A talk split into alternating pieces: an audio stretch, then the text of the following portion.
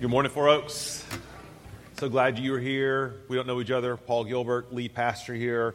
Um, for, for, those of you who are visiting, um, maybe you're just moved recently here to Tallahassee, or it's the beginning of a school year, you're trying to find a church home. We're just particularly glad um, that you're, you're here. We'd love to connect with you. A couple ways we can do that. One, stop by the guest area on the way out. We have a gift we'd love to give you. Um, or if you don't want to do that, just um, fill out a little contact card, slip it in the in the offering basket on the way out um, as it comes around today. But we would just love to connect with you. We're really pumped, excited for all that God is doing here at Four Oaks in this season. Um, a couple things just to put on your radar. Again, thanks to everyone who came out to our first session of Reboot this past Wednesday night. Had about 400 folks in the house, and it was an awesome. You guys excelled in potlucking. Congratulations! It was no one went home hungry. I don't believe uh, stuff for children, kids. We had um, classes for adults. It was an awesome time. We continue for the next two weeks, August 28th, that's this Wednesday night, 6 p.m. We'd love to have you. Even if you weren't here the first time, there's still an opportunity to jump on board. You know, church, we don't get an opportunity outside of Sunday morning to gather together that many times all together. We're usually in community groups or classes. Reboot is one of those opportunities, though we would love to, to see you out for that. For all the women of the church, our studies, Bible studies, kick off in earnest here in a couple of weeks. We've got stuff on Jonah, First Peter, Genesis. Um, for, for those moms, young moms, particularly with kids, on, on Wednesday mornings we have free childcare. We even have something called the homeschool room, and I'm not sure what happens in there, but obviously some sort of homeschooling. Anyway, there's something for your, for your kids, bottom line. Maybe you work outside the home. If you are a lady, a couple opportunities for you. We have a class on Wednesday night. We also have one in early in the morning on Tuesday morning, 6:15. Susan Gilbert's going to be leading that on the book of Jonah. Of course, they're going to be over at Maple Street, um, consuming huge, vast amounts of, of coffee. But some, for some of you women, that might be the only time in your day because of other commitments that you're able to be a part of a study, and that might be a great opportunity for you. You can sign up for all of that at Four Oaks Killearn com. Hey, before we take our offering, I just want to update you on one thing. Last week, we put out a clarion call, uh, a, a, real challenge um, for the spiritual mothers and fathers of the church to, to see themselves as people who might be willing to invest in the next generation and be a part of our children's ministry team for the coming year. And let me just say, you guys responded in spades. Uh, some of you came out of retirement. Some of you were never at work and you came into the workforce last week. Awesome. Congratulations. Um, you just respond overwhelmingly, church. And our children's team is super encouraged. We have a couple of spots still open in, for elementary uh, small group leader, preschool leader, a toddler nursery helper. See Julia Stake out in the lobby today at the children's kiosk. And let me just, let's take this opportunity to thank the Lord for, for working in our midst and raising up these workers. As our ushers come forward today to take our offering, for our prayer time, I thought we could really pray for our students, particularly our, our college students. Um, we have um, a number of college students here who are, who are either living at home or um, they're at FSU, TCC, FAMU.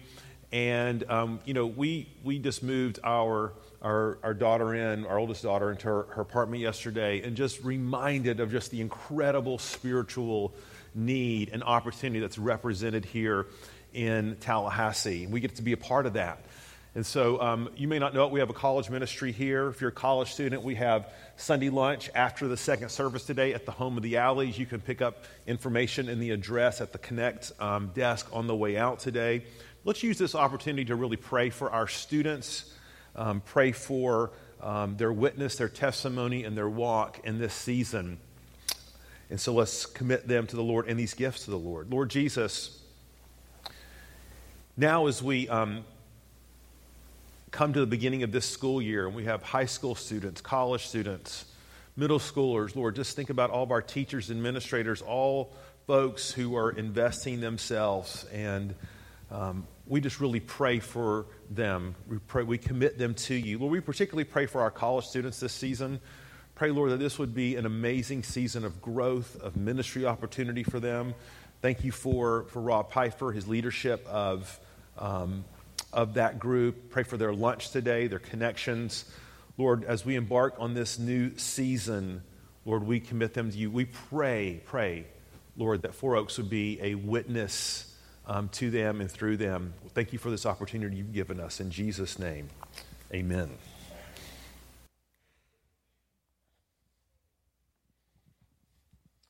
The scripture reading for today is Genesis chapter 6, verse 9. These are the generations. Oh, these are the generations of Noah. Noah was a righteous man, blameless in his generation. Noah walked with God, and Noah had three sons Shem, Ham, and Japheth. Now the earth was corrupt in God's sight, and the earth was filled with violence. And God saw the earth, and behold, it was corrupt, for all flesh had corrupted their way on the earth. And God said to Noah, I have determined to, to make an end of all flesh, for the earth is filled with violence through them. Behold, I will destroy them with the earth.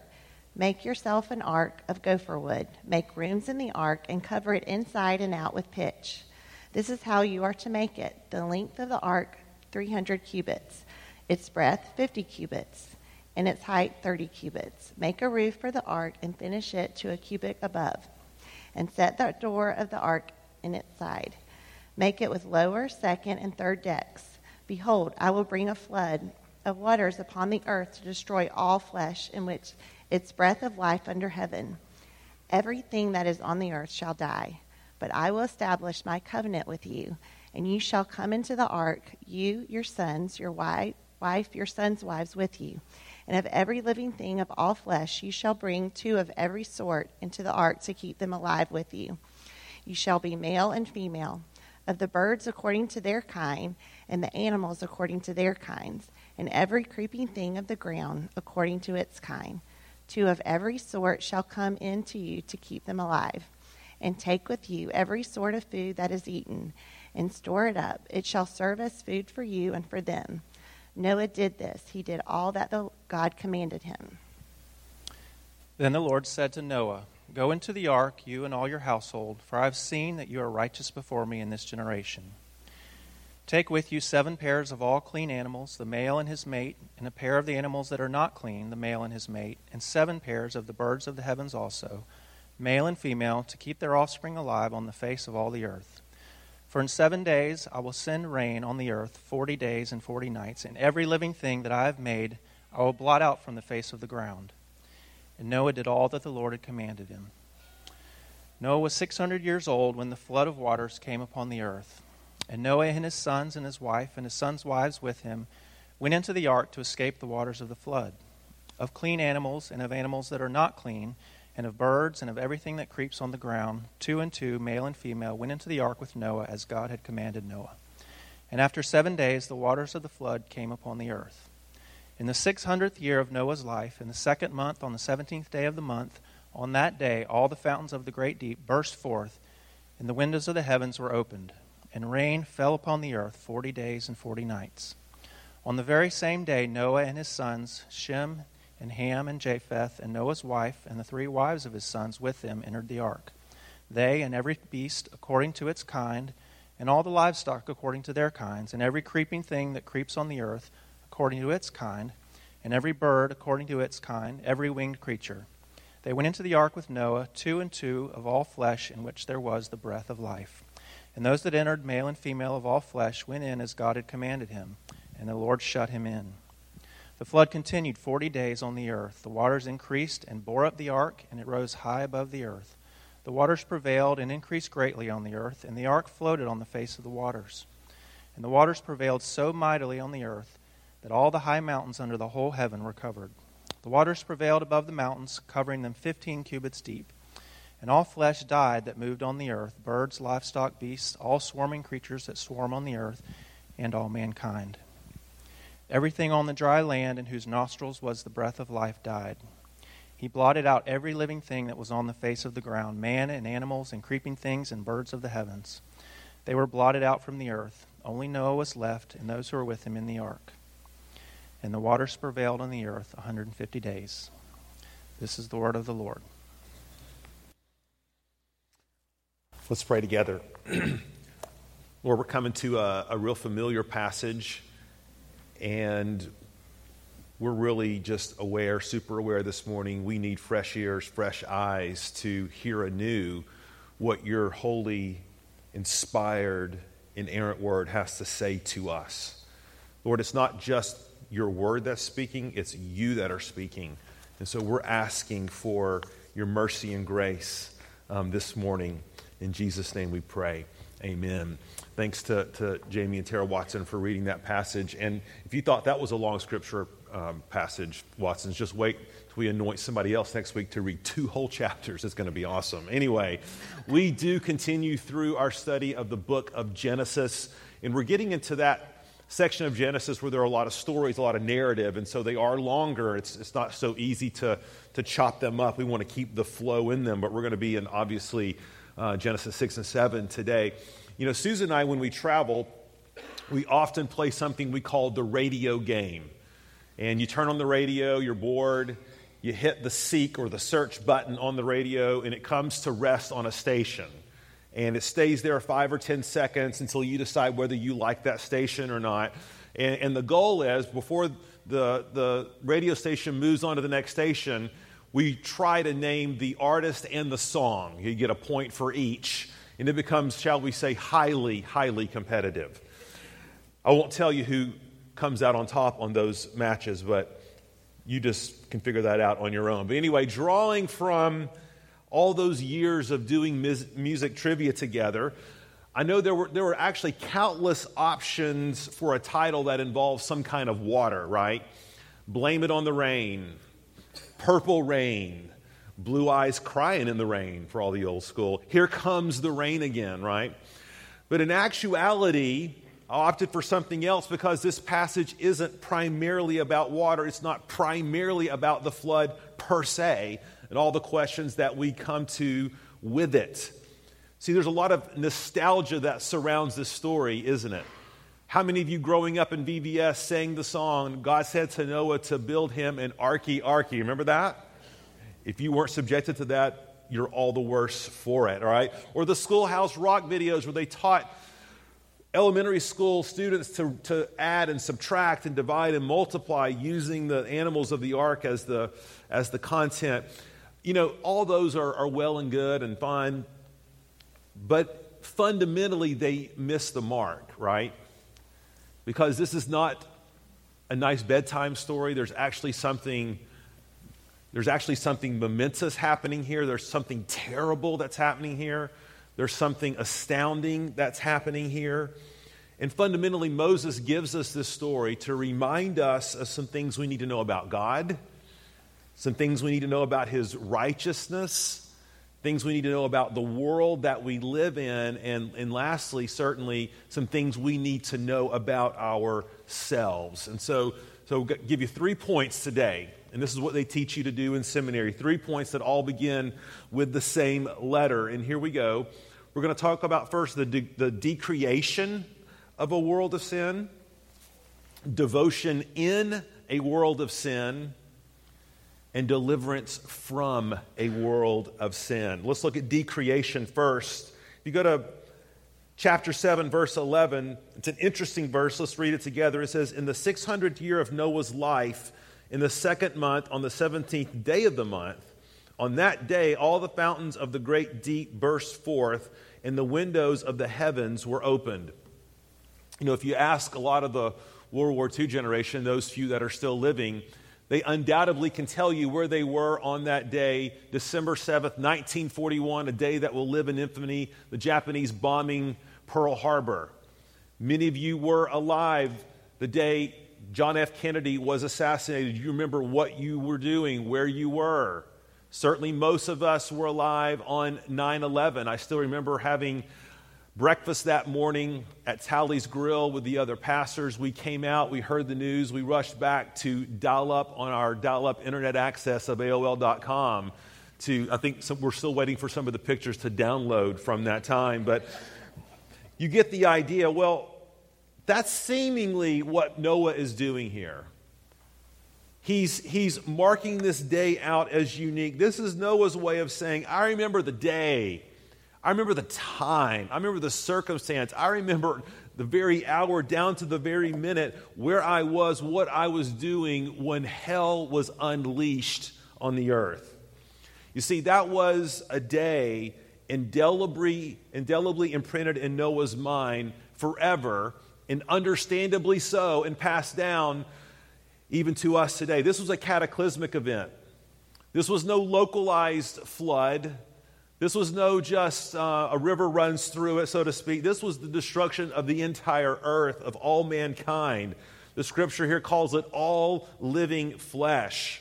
And what's interesting when you compare Genesis 6 to Genesis 1, you know, Genesis 1 involved the creation of the world. We have an amazing parallel where what we have here in Genesis 6 and 7 is the decreation of the world. Think about all the parallels here. What was happening in Genesis 1? The Spirit was hovering over the waters of the earth. It says the water was chaotic. The earth was chaos. There was no life. It was one big mass of water. And what does it say? God separated the, the water above and the water below. He made land appear. God began to bring forth life. Genesis 1 through 6 says God brought order from disorder, He brought structure from chaos. Mankind was the culmination of that creation, and we were all heading in this direction. And it's easy to see, isn't it? How this story is just creation in reverse. See, God is now reintroducing chaos to the world. He's bringing the water back together. He's covering over the land. He's not bringing forth life, he's eliminating life.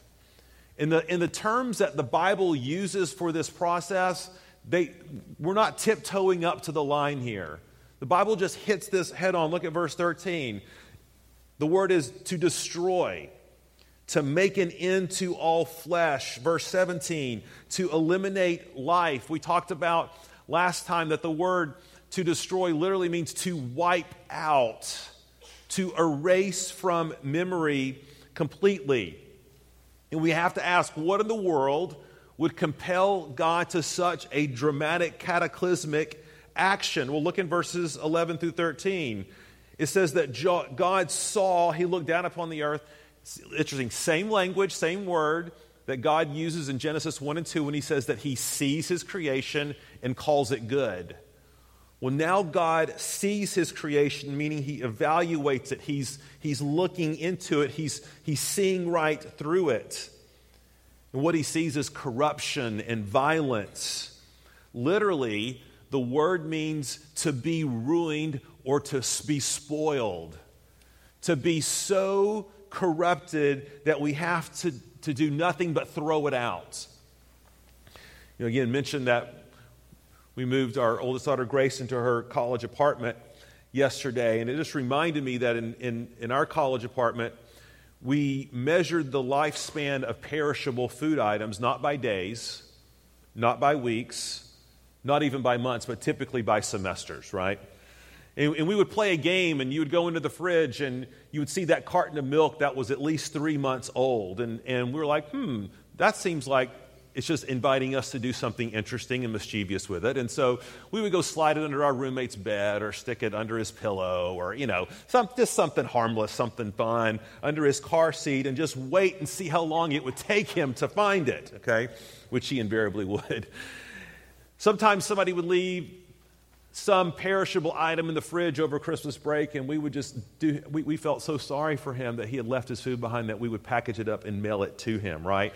Now, now, see, anytime somebody received a gift like that, they would immediately, invariably, no hesitation, cast it away.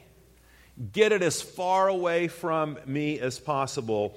That's what is being described here in the text. That is God's response to what is happening on the earth.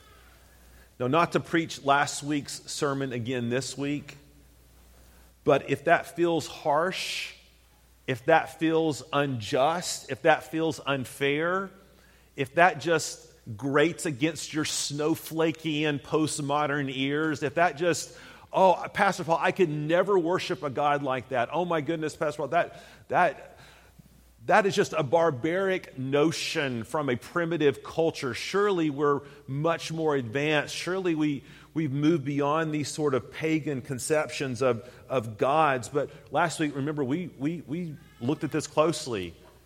And Moses is very clear to tell us that God was grieved. That means that he was, he was churned up from the depths of his soul. There was a righteous indignation, a righteous anger at what was happening to his creation. And God was compelled to act because of his character, because of his holiness. And let me just say there's, a, there's, a, there's an important application point here for us. If this, this idea, I think, of God won't judge anyone, I think it is uniquely a product of a safe, first world, affluent, academic, squishy spirituality very easy for affluent Westerners, and this is where, where these concepts are always bred. These ideas that God would never judge, never condemn, would, would never enact justice, they are uniquely a product of a culture like ours. It never does it. It never survives in places where there is systemic oppression, never. So, as when we think about the social justice issues of the day racism, abortion, human trafficking, exploitation of women, the sexual abuse of children, the neglect of the poor. Do you realize that without a wrath filled God, a justice filled God, a righteousness filled God, we really ultimately have no basis for addressing any of these wrongs. Ultimately, they're just a, a social construct that we use to feel better about ourselves for doing something. But when we acknowledge that there is a righteous God, a holy God, a justice seeking God, we can count on, we can know that He will rectify every single injustice. See, when we think about the African American church 200 years ago, we ask, why, why did the African American church and colonial um, America and later, why did it become the center of the African American community and experience? And, and much of that even continues to the present day, doesn't it? All through the civil rights movement up to now.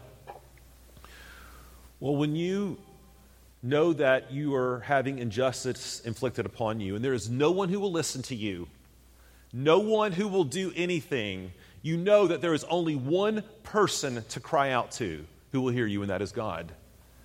If, if there is no God, if there is no justice in God, there is nothing to be crying out for. It's just all good. It'll all work out in the end. Just no big deal. Because let me ask you a question. Where in your life are you feeling the decreation, so to speak? Where in your life where you earnestly desire order and purpose and clarity and beauty? do you see the ravages of sin on your soul? Maybe, maybe it's in a marriage or a divorce or a wayward child. Maybe you see the ravages of the decreation in your body. Maybe you see it in your relationships. Maybe you see it in your job. And the question is who do you call out to? Who do you cry to? See, the God that Scripture gives us here is the God we cry out to because He can actually do something. It may not be when we want it done, but it will be done. Justice will be enacted. God's purpose and, and righteousness will be upheld. The cause of the needy, the widow, the orphan, God says, ultimately wins because of who He is. So that's what's prompted the decreation. Now let's look at the devotion of a man named Noah. Verse 9 tells us that Noah was a righteous man. That's the first time we see that word in the Bible. We'll see it many other times subsequent, but this is the first time that we see it. And as we know, in, in sort of in, in Hebraic language, this idea of being righteous, kind of like you know, Psalm chapter 1 Blessed is the man who walks not in the counsel of the wicked. Blessed is the righteous man, not a perfect man, but a man who strove to live according to God's standards. Now, we, we can call someone righteous in the sense that there is a fundamental, foundational commitment in their life to follow God, even when they sin grievously. And, when, and, and we're going to find later when we get to, to Genesis chapter 9, Noah sins heinously. But here, this is after the fact that Moses looking back and said, No, no, no, this is a righteous man. Why? Because he has a fundamental stake in the ground, which says, even when I fail, even when I mess up, even when I don't want to repent, I'm praying that God would make me want to repent. That's called a Christian. That's called a Christian. And here it says Noah was a righteous man. Now, what's important for us to understand as we're connecting Noah's righteousness and the grace of God that God shows Noah is that we don't get these convoluted because we can make some catastrophic spiritual mistakes. Remember what came first. If you look back in chapter 6, flip your Bible over there for a second. We, find, we, we talked about this last week, but in verse 8 in chapter 6, it tells us that Noah found favor in the eyes of the Lord. Literally, Hebrew, that means Noah was given grace by God. God's grace found Noah. Now, the reason it's important to get the order right here, it does not say that Noah was righteous, and because he was righteous, God gave him his favor and grace. That, that's, that's a world, that's every religion in the history of the world is some sort of form of that equation. But that's not biblical Christianity. Biblical Christianity is God seeks out, saves, calls, chooses, regenerates, illuminates, and as that person has their eyes open and their ears open and their heart changed, their life subsequently begins to change as well. So, this is the way Steven Cole says this. I think this is really good. It would be wrong to say that Noah found favor with God because he was a righteous man. Rather, he was the object of God's undeserved favor. He lived a righteous life. That's always the order, that's always the sequence. Yet, Noah's righteousness and your righteousness, listen, church, does mean something. It's, it's not irrelevant. It's not as if Paul would say this that, that we are saved and that we sin all the more that grace may abound. That's not the attitude, the heart of a Christian.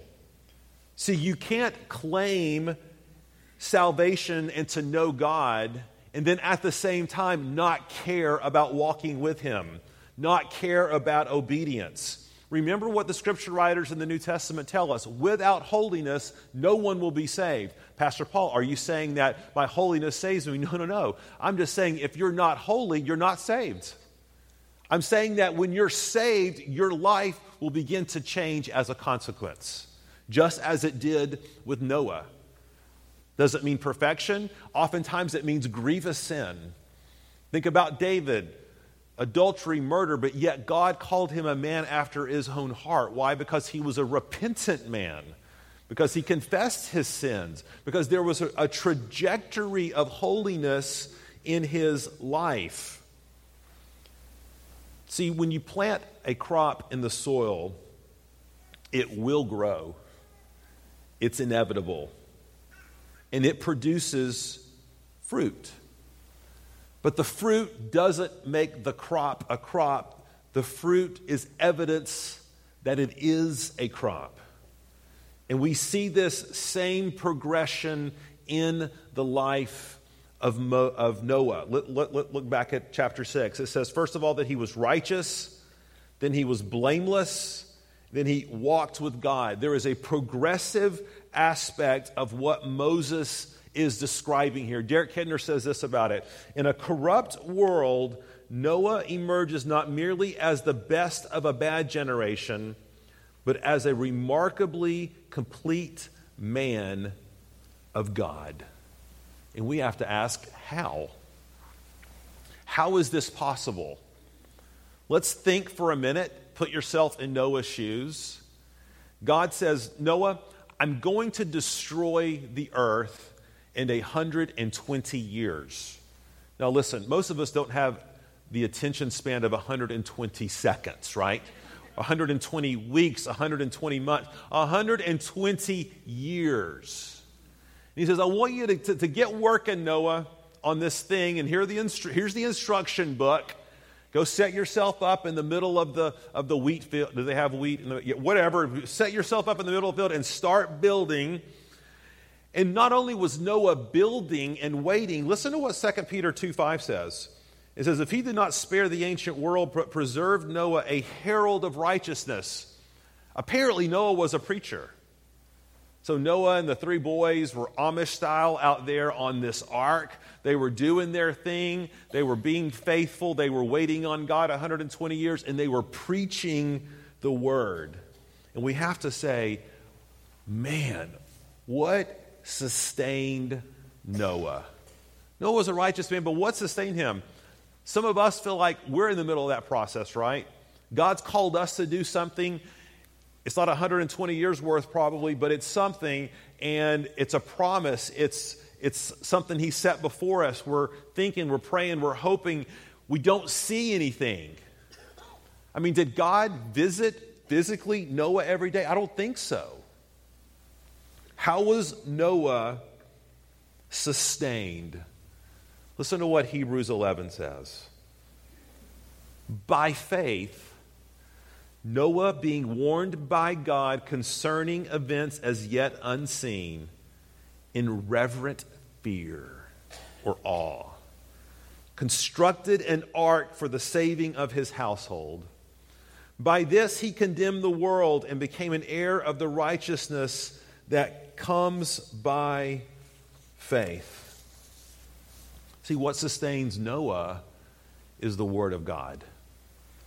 Because when we think back to the promise that God made, look at chapter 6, verse 18, very specifically. God says, told him all this is going to happen, but he says, But with you, Noah, I will establish my covenant with you. And you shall come into the ark, you, your sons, your wife, and your sons' wives with you. How many days, I wonder, when Noah was tearing, was laboring, was waiting, did he have to think back to verse 18? God made a covenant with me. He, he, he held on to that word. That word was precious. You can imagine he rehearsed every word that God told him all the time to sustain him so that he would persevere, so that he would not lose hope.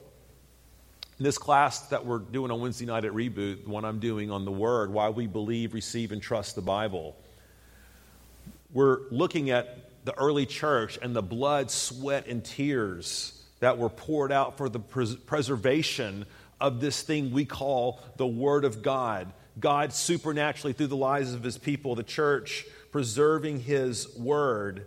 And what we realize is the church, early church, had anything but a casual relationship with the Word of God. No, no, no, no. It was precious, it was dear. It was something they would come together and read as a church. They would read personally. They would pore over it. They would set it to memory. Oftentimes, what I perceive is faithlessness always begins, the root is a casual relationship with the Word of God. Church, what's, what's your posture to God and His Word this season? Is your heart full of doubt? Is it full of fear? Is it full of anxiety? Is it full of distrust? God knows that. He says, that's why you have to become acquainted, reacquainted with me every single day every single moment, poring over my word, setting it to memory, treasuring it in your heart so that it's at your fingertips when you need it. The word of God was at the fingertips of his servant Noah, and he persevered and he was sustained. Third thing in this passage I want to point out, and then we're done. First of all, there is, of course, we see this this deconstruction, this decreation of the world. Then we see a devotion in the world. And finally, we're going to see a deliverance from the world.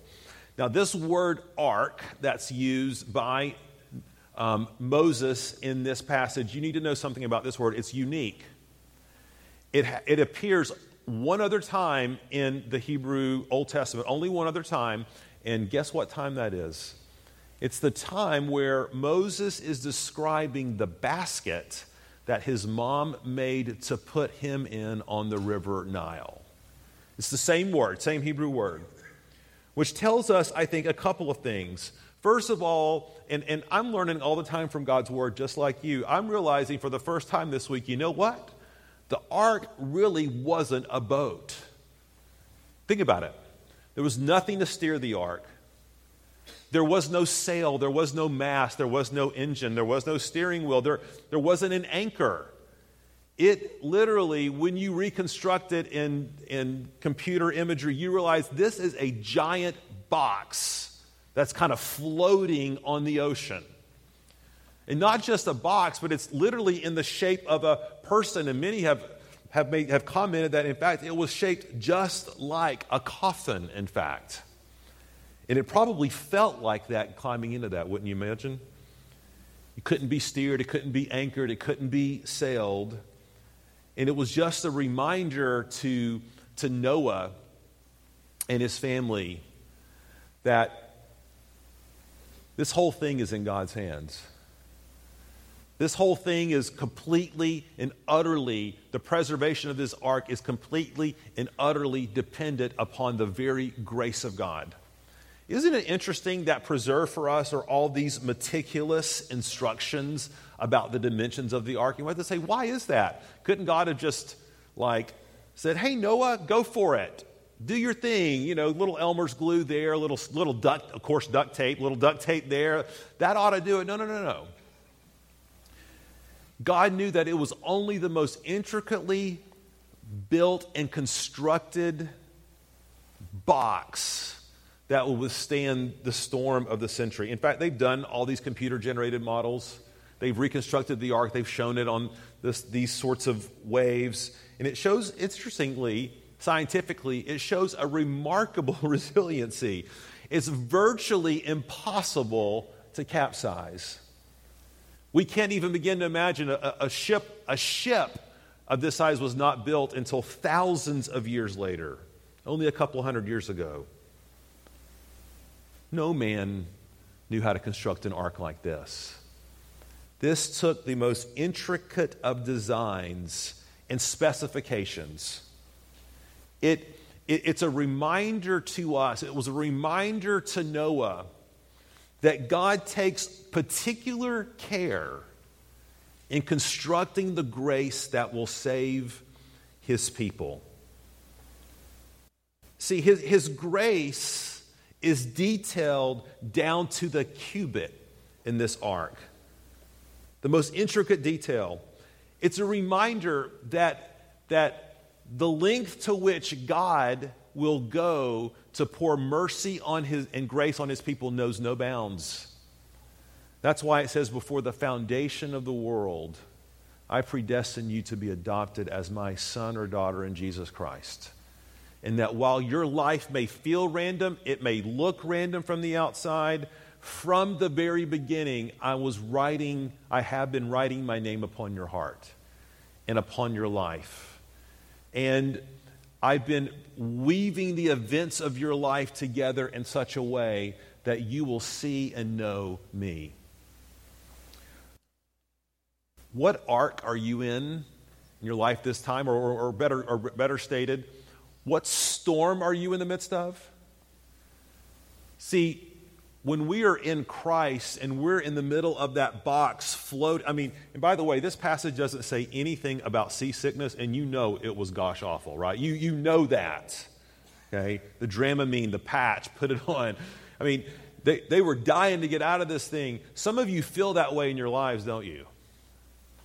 With your job or your vocation or your family or your relationships or your money or maybe your body. You just feel like I am being tossed to and fro. And it's in those moments God wants to remind us I've designed my mercy and grace for you down to the most intimate of details. Trust me. Trust me. I'm going to bring you to the end. Theologians debate this, but I think it's, it has some merit. The word that Moses used to describe the ark, where it tells, Moses, where it tells Noah to put the pitch upon the ark to cover it in pitch. We don't know if that's some kind of glue or tar or some kind of waterproof sealant. But we do know this, though. We do know what the root word of that word for pitch is, and it's the same word that we find in Leviticus and the rest of the Pentateuch when the Bible talks about atonement. And what is atonement? Atonement is when the blood of the sacrifice would cover over the sins of the people. It would seal them, protect them from the just wrath that would pour out from God. And here, and I think Moses is just doing his thing. He's just dropping it in there, dropping it in there, leaking it in there. As a reminder, see, this was much more than physical salvation for Noah and his family. See, God was covering them, He was atoning for them. See, this wrath that was being poured out on the world, Noah and his family they deserved it just as much as anyone else. But God's favor found them, God's grace found them. The question is why, why is not why the whole world destroyed, but why is Noah saved? It's the atoning work of God for them to cover, to protect. And you should know by now where this is going. See, the flood is just a picture of the cross. That's why Jesus could, could look at this story and, and, and say in Luke 24, that story was about me. See, the cross is where we found the justice and the mercy of God both intermingled. Justice poured out upon the earth that deserved it, mercy and grace poured out on Noah who didn't deserve it. But now Jesus says the role on the cross is fundamentally different, and here's the way it is. Now, I stand in the place of fallen mankind. And the, and the judgment that you deserve, that I deserve, Jesus says, I'm taking on myself. The judgment and justice and righteousness of God is being poured out on me. And now you are in that ark. And now, by my grace, I'm saving you, atoning for you. My blood is covering you. You see, this is, this is a lot more than story tale, you know, nursery rhymes and felt boards and all those things. The, the ark, the flood, Four Oaks, it's a picture of the gospel. It's a picture of salvation. And I love this little verse that Moses tucks in at verse 16. I just love it. It says, And those that entered, male and female of all flesh, went in as God had commanded him. And I love this. And the Lord shut him in. I mean, you can imagine that, right? There was one door on the ark, they all get in, and it's like, uh, who's going to shut the door, right? Who's going to go outside? No, seriously, who's going to go outside and shut it and seal it? Because whoever does that's not going to make it. See, Jesus shuts the door. Jesus is the door. Do you know this Jesus? Do you trust this Jesus? Is this Jesus atoning for your sin? He does, He can, He will. Just turn to Him. Place your faith in Him. Turn to Him in repentance. And Jesus says, I will pour my mercy and grace out upon you, just as I've done my servant Noah. Let's pray. Heavenly Father,